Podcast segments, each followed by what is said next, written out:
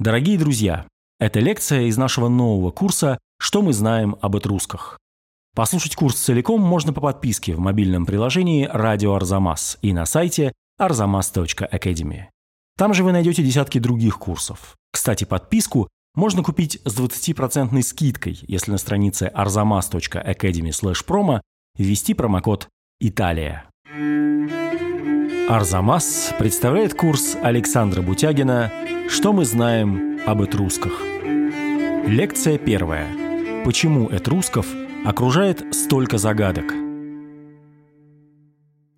Редкий народ окружает такая аура загадочности, как этрусков. Загадки этрусков. Эти загадочные этруски. Откуда пришли этруски? Кто такие этруски? Постоянно эти вопросы возникают в публикациях, в передачах, и создается впечатление, что вокруг них жили какие-то совершенно незагадочные народы. Между тем, о этрусках мы, конечно, может быть, знаем не так много, как о римлянах и греках, но, во всяком случае, уж побольше, чем о каких-нибудь умбрах, рядом с которыми и римляне, и этруски прожили многие столетия. Загадочность этрусков связана, во-первых, с тем, что язык их до сих пор не могут нормально читать. Это, конечно, уже вызывает некоторые вопросы, при том, что письменных памятников хватает. А во-вторых, с тем, что аура загадочности окружала их с глубокой древности. Уже античные народы пытались выяснить, а кто же такие этруски, откуда они появились в Италии, что такое с ними интересное связано. Здесь присутствовало несколько гипотез. Самая почтенная из них принадлежит великому греческому историку Геродоту. Он говорил о том, что этруски пришли из Лидии. Лидия — это район в западной части Анатолийского полуострова, как называли его древние Малой Азии. Столицей Лидии были сарды, лидийцы, возможно, изобретатели монет, почтенный народ, и общее мнение и греков, и этрусков говорило о том, что да, они вроде бы лидийцы. Но, понятное дело, что народам далеко не всегда можно доверять, когда они сами рассказывают о собственном происхождении. Очень многие народы, попав в какую-то культурную среду, пытаются подчеркнуть свою связь с ней. Как-то, например, сделали римляне, строго увязывая свое происхождение с Энеем, троянцем, и тем самым вписываясь в общую греческую картину мифологии и генеалогии. Впоследствии уже в римское время было высказано мнение, что этруски как-то связаны с ретами. Реты — это население восточных Альп, и ретский язык вроде бы был похож на этрусский. Как вы понимаете, о ретском языке мы имеем еще более худшее представление, но это говорили люди, которые слышали и тот, и другой язык. И на этом основании возникла идея происхождения этрусков из ретики, то есть не так далеко они шли, трудно себе представить передвижение народа или даже его элитной части, если это не какие-нибудь мобильные группы вроде варягов, что они раз и передвинулись на тысячи километров. Точно так же и здесь это сложно представить. А вот если говорить о ретах, то да, это недалеко. Вот они сошли с Альп, перешли через реку По и оказались в Тоскане в первом веке нашей эры возникает идея о том, что это русские автохтоны. Автохтонами ученые называют тех, кто издревле жил в этой местности. Ну, мы прекрасно понимаем, что если продлить свой взгляд на глубокие сотни тысяч лет, то все когда-то в этой местности не жили. Но, во всяком случае, предполагается, что этруски произошли от тех народов, которые и раньше жили на территории Италии. Этруски — это коренные жители полуострова. Предполагается, что эта идея возникла не из-за каких-то наблюдений, потому что ко временам императора Адриана эта русская культура практически уже не существовала, о ней сохранились воспоминания, ну, были люди, которые считали себя этрусками, были люди, которые знали этрусский язык, например, еще в первом веке император Клавдий мог говорить по-этрусски, но, конечно, что-то новое выяснить вряд ли в это время было возможно. Зато так пытались сделать приятно императору, что он не какой-то там пришелец, а из самых, что есть, коренных народов. Как же разобраться в этой истории? Традиционно ученые пытались сделать это за счет языка. Ну, язык — это самый четкий показатель народа. Вот появляется этрусский язык, мы видим надписи на этрусском языке, значит, уже появились и сами этруски. Казалось бы, недостатка в памятниках этрусков нет. На гробницах, например, Варвьета в некрополе Рачефисия дель Туфо, там множество надписей на каждой гробнице. Есть надписи на предметах, есть надписи на росписях настенных. Пожалуйста, читай, тем более, что все буквы вполне читаемы. То есть прочитать звуками этрусскую надпись — это не проблема для современного ученого. Так почему же нельзя прочитать это русский язык? Язык не берется. Звуки понимаем, слова нет.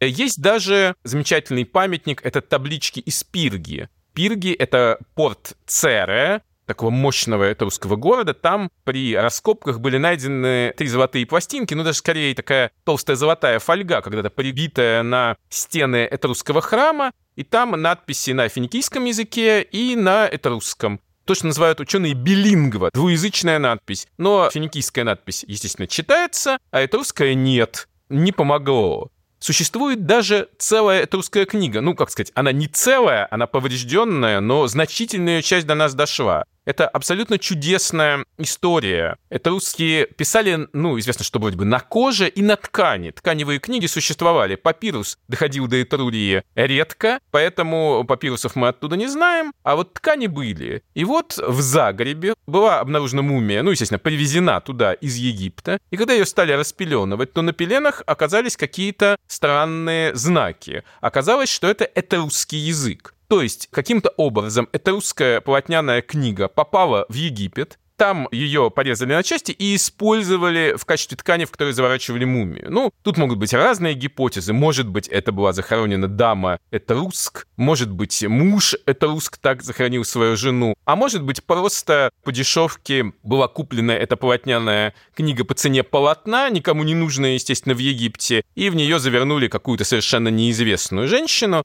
Тем не менее, ученым досталась настоящая книга. Это огромное везение, прочитать ее невозможно. Точнее, считается, что, может быть, это сборник гимнов, ученые читают, но единого чтения до сих пор нет. Почему так? Дело в том, что существуют языки, которые не относятся ни к одной языковой группе и не похожи друг на друга. То есть можно было себе представить, что это какие-то рассеянные осколки там про языка или какого-то древнего народа, тем не менее, сходств у них тоже немного. Самый известный народ, живущий в Европе, это баски, носители такого языка. И, к сожалению, для современных ученых их язык относился к тому типу, когда не принадлежал ни к одной из групп. Поэтому его и невозможно прочитать, не на что опереться. Удивительный язык. Что же можно еще предложить? Конечно, сейчас большая надежда возлагается на генетику. Чуть что, кто откуда произошел. Давайте обратимся к генетическому материалу. К сожалению, уверенного результата генетические исследования пока не достигли. Я не то чтобы противник генетического изучения, наоборот, за этим, безусловно, будущее палеогенетика не находится уже в стадии своего становления, но еще есть много всяких сложностей, особенно в таких тонких моментах, связи древних народов и так далее. Появляются то заявление о том, что этруски, безусловно, пришельцы, потом, что этруски — это, безусловно, автохтоны, это связано с непростой генетической историей Италии, особенно в Средневековье, когда, в общем, исчезают многие античные родовые следы на территории полуострова. Недавно появилось новое исследование, которое попыталось исследовать гены этрусков не в сравнении с Лидией или вообще со всем миром, а в сравнении с окружающими племенами, осками, умбрами, теми, которые жили одновременно с этрусками на территории Италии, и видно очевидное сходство. То есть все-таки они происходят от какого-то общего корня, но, может быть, речь идет не о приходе всех этрусков, а только этрусской элиты, а именно ее гены еще не попали в руки ученых. Поэтому окончательное слово генетика еще не сказано, сказала. Тогда нам придется опираться на данные археологии. Археологическое изучение этрусков ведется уже довольно давно. Большие успехи были достигнуты еще в XIX веке. 20 век — это просто прорыв этрусской археологии. И поэтому тут есть о чем говорить.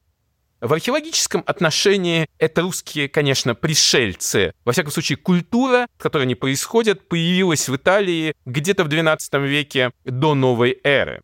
Тогда на территорию полуострова через Альпы, где-то в районе Венеции, проникают представители прото-вилланованской культуры. Это ветвь огромной появившейся тогда группы европейских культур, которая археологи обычно называют культура полей погребальных урн. Звучит как-то страшновато, но именно эта культура впервые ввела в Европе массовую кремацию. То есть, когда умерших не закапывали или как-нибудь еще интереснее поступали, не привязывали к веткам, не сбрасывали в речку, а сжигали и помещали в урны. В Европе огромное количество некрополей этой культуры до такой степени, что в Средневековье крестьяне, выпахивая урны, считали, что они просто растут на полях, потому что, ну, как не пашешь, все время вот новая урна выросла. И вот представители этой культуры, неся с собой эти погребальные поля, проникают в Италию. В действительности, ее памятники найдены по всей территории, от знаменитой такой очень эффектной скалы Бесмантова на севере Италии до Сицилии, где на памятнике Истма тоже найден прекрасный протовиланованский некрополь. Культура эта была довольно неразвитая, что от нее осталось? Бронзовые изделия, фибулы, застежки, бритвы. Это такие маленькие ножики из бронзы. Были ли это бритвы, неизвестно, но, во всяком случае, они четко маркируют эту культуру. И огромное количество урн. Накрывали их обычно миской или сделанной в форме миски специальной крышкой. Конечно, были и украшения, есть такие интересные подвески в виде, как считают, солнечной ладьи, но, тем не менее, культура это не очень впечатляет на фоне того, что будет потом. Самым любопытным является то, что представители этой культуры, будучи явно пришельцами, изначально всегда пытались основать свое поселение на каком-то высоком месте, на холме, на скале, чтобы никак к ним было не подлезть, на полуострове. И эта традиция продолжится еще на долгие века. К середине X века протовиланованская культура исчезает, и на ее основе появляется культура Вилланова. Ну, как видите, название протовиланова происходит от культуры Вилланова. Она появилась благодаря названию места Новая Вилла, где итальянский археолог Джованни Гацадини в середине 19 века начал раскопки. Это было недалеко от Болонии. Он обнаружил некрополь, который принял, естественно, за этрусский, потому что этрусков тогда активно исследовали, и убедился, что нет, что это что-то другое. Ученые разобрались и поняли, что мы имеем дело с какой-то доэтрусской культурой. В отличие от протовиланованцев, которые встречаются по всей Италии, видимо, как продвигались представители этой культуры, культура Вилланова образовалась в нескольких отдельных участках. Во-первых, она покрывает практически всю современную Тоскану, доходя до реки Тибр. То есть даже Рим тоже как бы находится практически в зоне влияния этой культуры. Другая область распространения ее находится в Болонии. Дело в том, что район Болонии и Тоскана связаны таким узким горным проходом, по которому течет река Рено. Ну и, в общем, по системе ущелий это один из удобных путей для пересечения Апеннин. Все-таки Апеннины серьезная преграда для путешественника. И вот, видимо, две области культуры были связаны этим узким проходом. Но еще две небольшие области находились южнее. Одна в районе города Капуи, это уже компания, относительно недалеко от Неаполя. А еще один район южнее, тоже в районе компании, Понте-Каньяно. То есть где-то вот в этих районах жили представители культуры Вилланова. Это уже была более развитая культура. Они жили в деревнях, довольно простых постройках. Такие остатки ее найдены в Риме и считаются мемориальной избушкой Ромула, хижиной. Просто жерди, э, между ними такой плетень, крыша сделанная из соломы, прикрытая палками, чтобы солома не разлеталась. В общем, все очень просто. Но в области культуры мы видим много чего интересного они продолжают первоначально сжигать умерших. И урны их делаются иногда, как и раньше, такие вот э, горшки, иногда украшенные резным орнаментом. Сверху женский продолжает э, украшать крышка, сделанная из миски, или же в форме миски, иногда со всякими украшениями. Иногда дно полукруглое, это явно крышка, но похоже на миску. А вот мужские урны накрываются глиняными крышками в форме шлема, а иногда и настоящими бронзовыми шлемами с таким огромным эффектным гребнем. Виланованская культура очень впечатляет именно этой деталью, такой фирменный знак. Кстати, шлемы эти находились в разных местах в Европе, вплоть до Западной Украины, но основная часть именно здесь, в районе Тосканы. Есть еще один интересный тип урн. Он выглядит как домик глиняный с дверью и очень напоминающий виланованские жилища. Одна из урн, таких очень дорогих, даже была сделана из бронзы. Конечно, мужчины культуры Виланова были воинами, найдены не только шлемы, но и нагрудные и наспинные защитные пластины, называются кардиофилаксы. У них были мечи, обычно железные, кинжалы, копья, но лошадь они, конечно, тоже освоили. В какой-то момент, где-то в девятом, может быть, даже чуть попозже, в начале восьмого века, происходит так называемая Виланованская революция. Вот эти отдельные деревеньки культуры Виланова собираются на таких больших холмах плоскогорьях. Иногда это холмы с довольно пологими краями, а иногда просто настоящие естественные крепости, имеющие только несколько входов. Но на этих плоскогорьях находится несколько деревенек. Это еще, конечно, не города, но, скажем, попытка жить вместе. И так было, видимо, проще сопротивляться неизвестным нам противникам. Ну и, во всяком случае, спокойно жить. В конечном итоге мы видим появление в восьмом веке до нашей эры очень богатых погребений, так называемых могил князей, или, как принято говорить на Западе, принцев. Там иногда огромнейшие шлемы с гигантским гребнем, такие носить невозможно. Там есть щиты, покрытые бронзой, урны бронзовые, есть части конской узды, разнообразные сосуды. Урны могут быть, если не бронзовые, то сделанные очень красивые из глины. Есть пиршественные наборы, курильницы такие смешные на колесиках, очень характерные для этой культуры. Явно растет благосостояние виланованцев. И, наконец, все это э, заканчивается тем, что в начале VII века мы имеем этрусков на этой же самой территории. Как мы узнали, что этруски здесь появились? Вот не было, не было, и вдруг они. Появляются этрусские надписи, отдельные буквы, алфавиты, непонятные нам слова. Если мы видим язык, мы уже видим народ, народ, который на нем разговаривает. Центром этой русской культуры является Тоскана. Вот это абсолютное совпадение, часто не просто поселение культуры Виланова, кладбище культуры Виланова с этрусками говорит нам только об одном. Это одна и та же культура. То есть с точки зрения археологии, это русский, это, конечно, продолжение культуры Виланова, и археологи уже давно не сомневаются, ну, в своей массе, что это русские являются естественным развитием более ранней культуры. Почему же вдруг так случилось? Почему появилась письменность? Почему резко начинает изменяться эта культура? И мы сейчас поговорим, как. Появляются огромные захоронения в другом уже виде гробницких курганах, которые назывались тумусы. И из вот этих маленьких деревенек появляются большущие города. Они настолько большие, что современные городки в этих местах иногда не достигают таких размеров. Что случилось? Ну, раньше ученые все это объясняли миграциями, то есть передвижением древних народов. Пришли это русские из Лидии и все построили. Сейчас понятно, что причины были иные. Скорее всего, причиной неожиданного возвышения этрусской цивилизации, фактически ее появления, были в греческой колонизации. Где-то около 770 года до нашей эры на острове Иския в Неаполитанском заливе, это довольно большой остров, появляется греческая колония Пятикуссы. И эта колония начинает активнейшую торговлю. В некрополях культуры Вилла начинают появляться греческие сосуды. Где сосуды, там, естественно, и вино, и оливковое масло, и другие вещи, которые могли вести торговцы. Украшения, другие предметы роскоши, шкатулки. При этом, конечно же, греки торгуют не только своим добром, но и тем, что они получили на Востоке. Около 750 года на побережье рядом с Пятикуссами основывается город Кумы, Кумы станет грандиозным городом, до сих пор его развалины чрезвычайно впечатляют, а через ворота проходит современная дорога.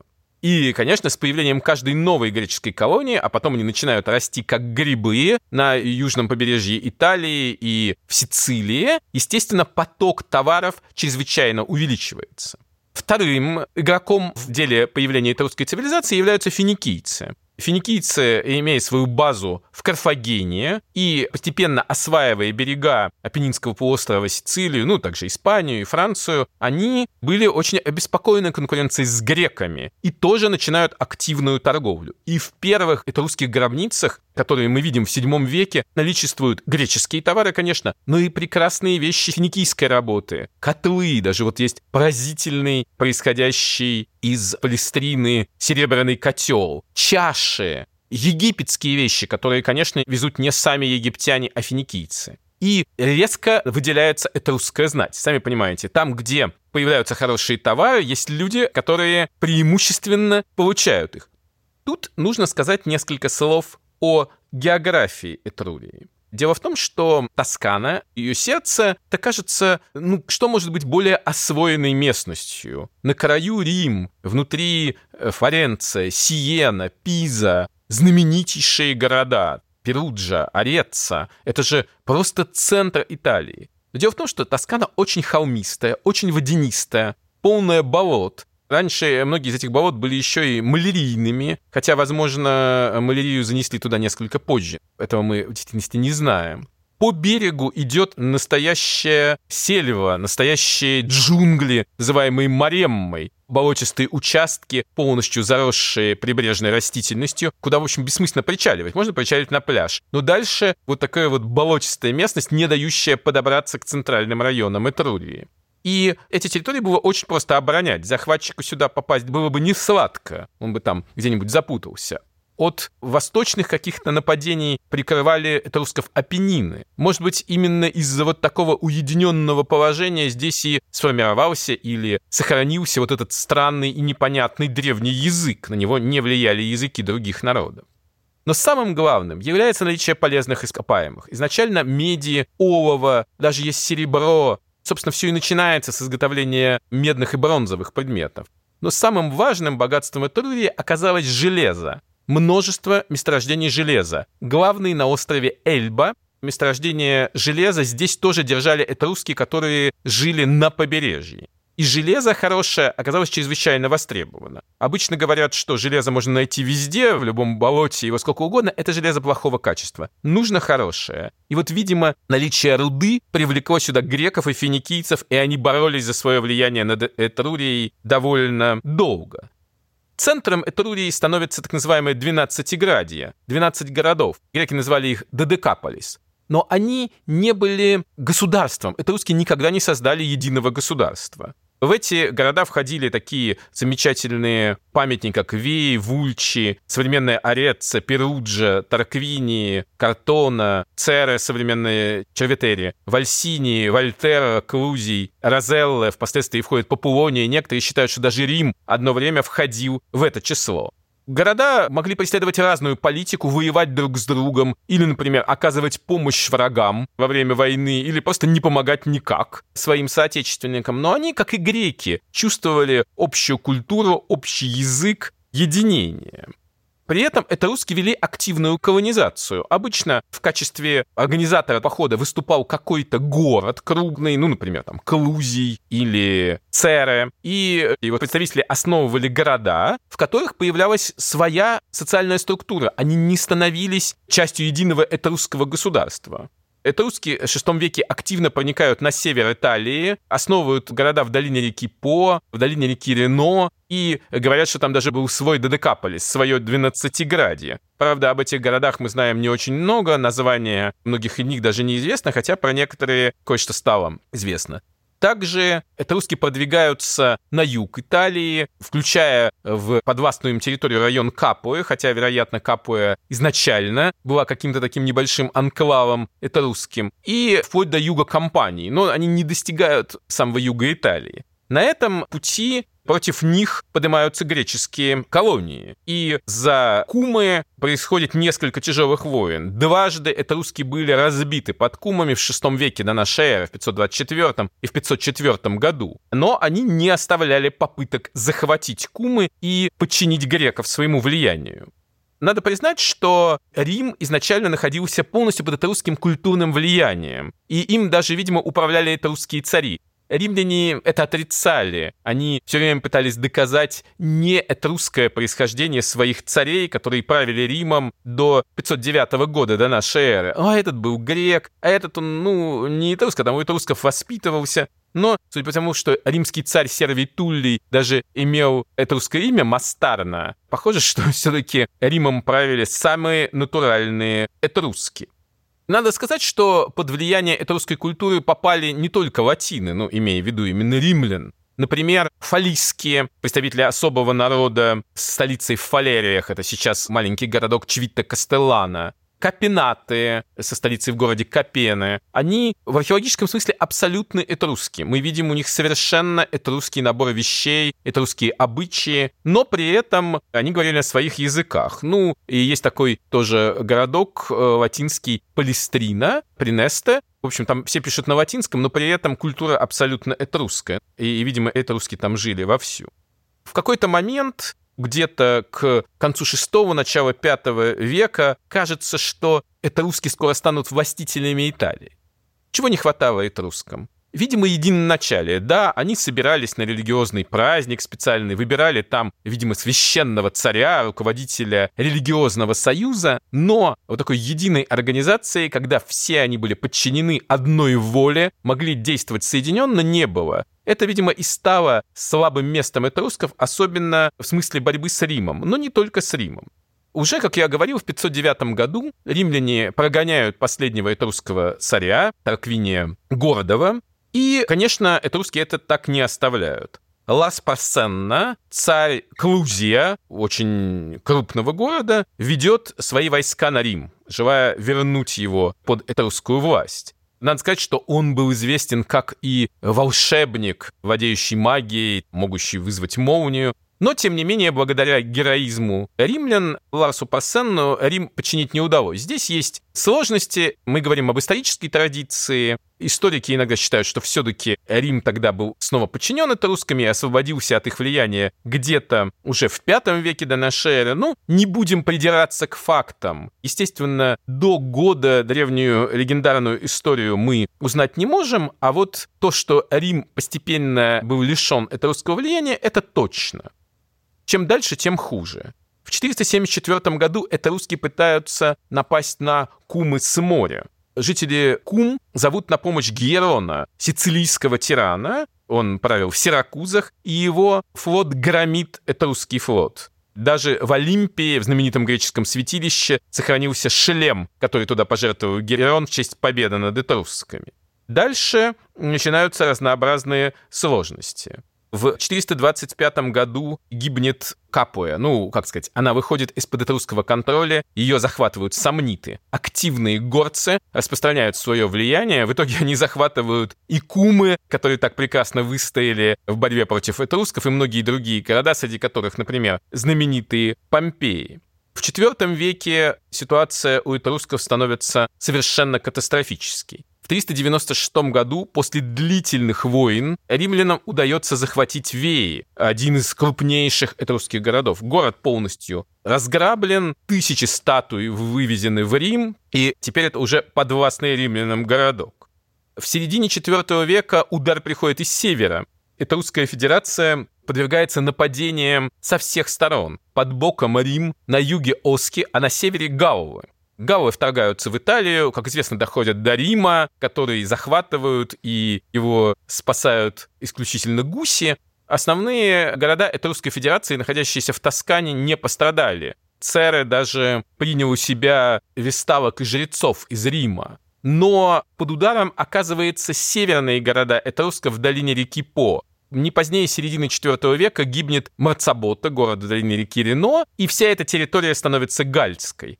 То есть понятно, что дело не в квадратных километрах, подчиненных этрускам, а в людях. Да, больше городов, больше земли, больше людей. Фактически территория, которую в это время населяют этруски, сокращается до Тосканы, да и то не всей, потому что Рим начинает отъедать кусочек за кусочком. Четвертый век катастрофический для этрусков и их союзников. В 1094 году первый раз разбиты фалерии. В середине столетия они разбиты снова, и, наконец, в середине третьего века, в 241 году, до нашей эры разрушены. Жителей фалерий, фалисков переселяют в город новые фалерии, то есть их не уничтожили, а как бы переселили в городок, который легче захватить, уже лежащий не на таком скальном утесе, к которому не подобраться. В IV веке идет война с Тарквиниями. Война чрезвычайно жестокая, вплоть до того, что жители Тарквинии приносят в жертву пленных римлян. Кстати, надо сказать, что император Октавиан Август впоследствии наказал Перуджу, Перусии, казнив целый ряд его граждан, сказав, что просто я поступаю в соответствии с русским обычаем. В начале третьего века этрусские участвуют в Третьей Самницкой войне и, будучи разбитыми, практически прекращают сопротивление. С этого момента этруски становятся надежными союзниками римлян, почти никогда их не предававшими. Ну, имеется в виду, что э, города не открыли свои ворота даже Ганнибалу, хотя он очень старался. И с третьего века до нашей эры археологи констатируют такую этрусскую культуру уже под влиянием римлян. Влияние это все увеличивается. Этрусские города все более начинают походить на римские. Иногда даже когда римляне переселяют этрусков в новый город, они уже строят в соответствии с римской традицией. Две пересекающие улицы, в середине форум, Этрусские постепенно начинают строить театры, как это было принято в Риме. Потом уже попозже строятся и амфитеатры для битв гладиаторов, термы. И этрусский городок становится абсолютно римским. Что же случилось? Как исчезла эта культура? Римляне перебили этрусков? Нет. Ну, конечно, некоторые города очень сильно пострадали. Но, тем не менее, говорить о том, что был произведен какой-то геноцид, сознательные переселения, сознательная ассимиляция, нет, такого не было. Этруски сами пришли к выводу о бесполезности сопротивления. У них появляются такие теории о том, что этруски должны исчезнуть. Прошел последний век этрусской истории. И этруски в массе своей приходят к выводу, что, как говорится, лучше быть хорошими римлянами, чем плохими этрусками. Более того, основная этрусская территория располагается в самом сердце римского государства, прямо непосредственно рядышком с Римом. Можно ли сказать, что этрусские растворились в римской среде без следа?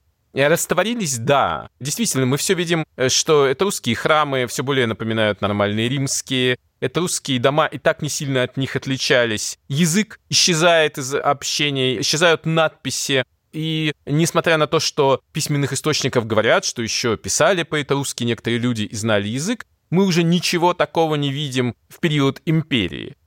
Тем не менее, люди помнили о своем происхождении. Ну, например, меценат, знаменитый сподвижник Октавиана Августа, первого римского императора, богатейший человек, был происхождение этруск. Этого особенно не скрывал.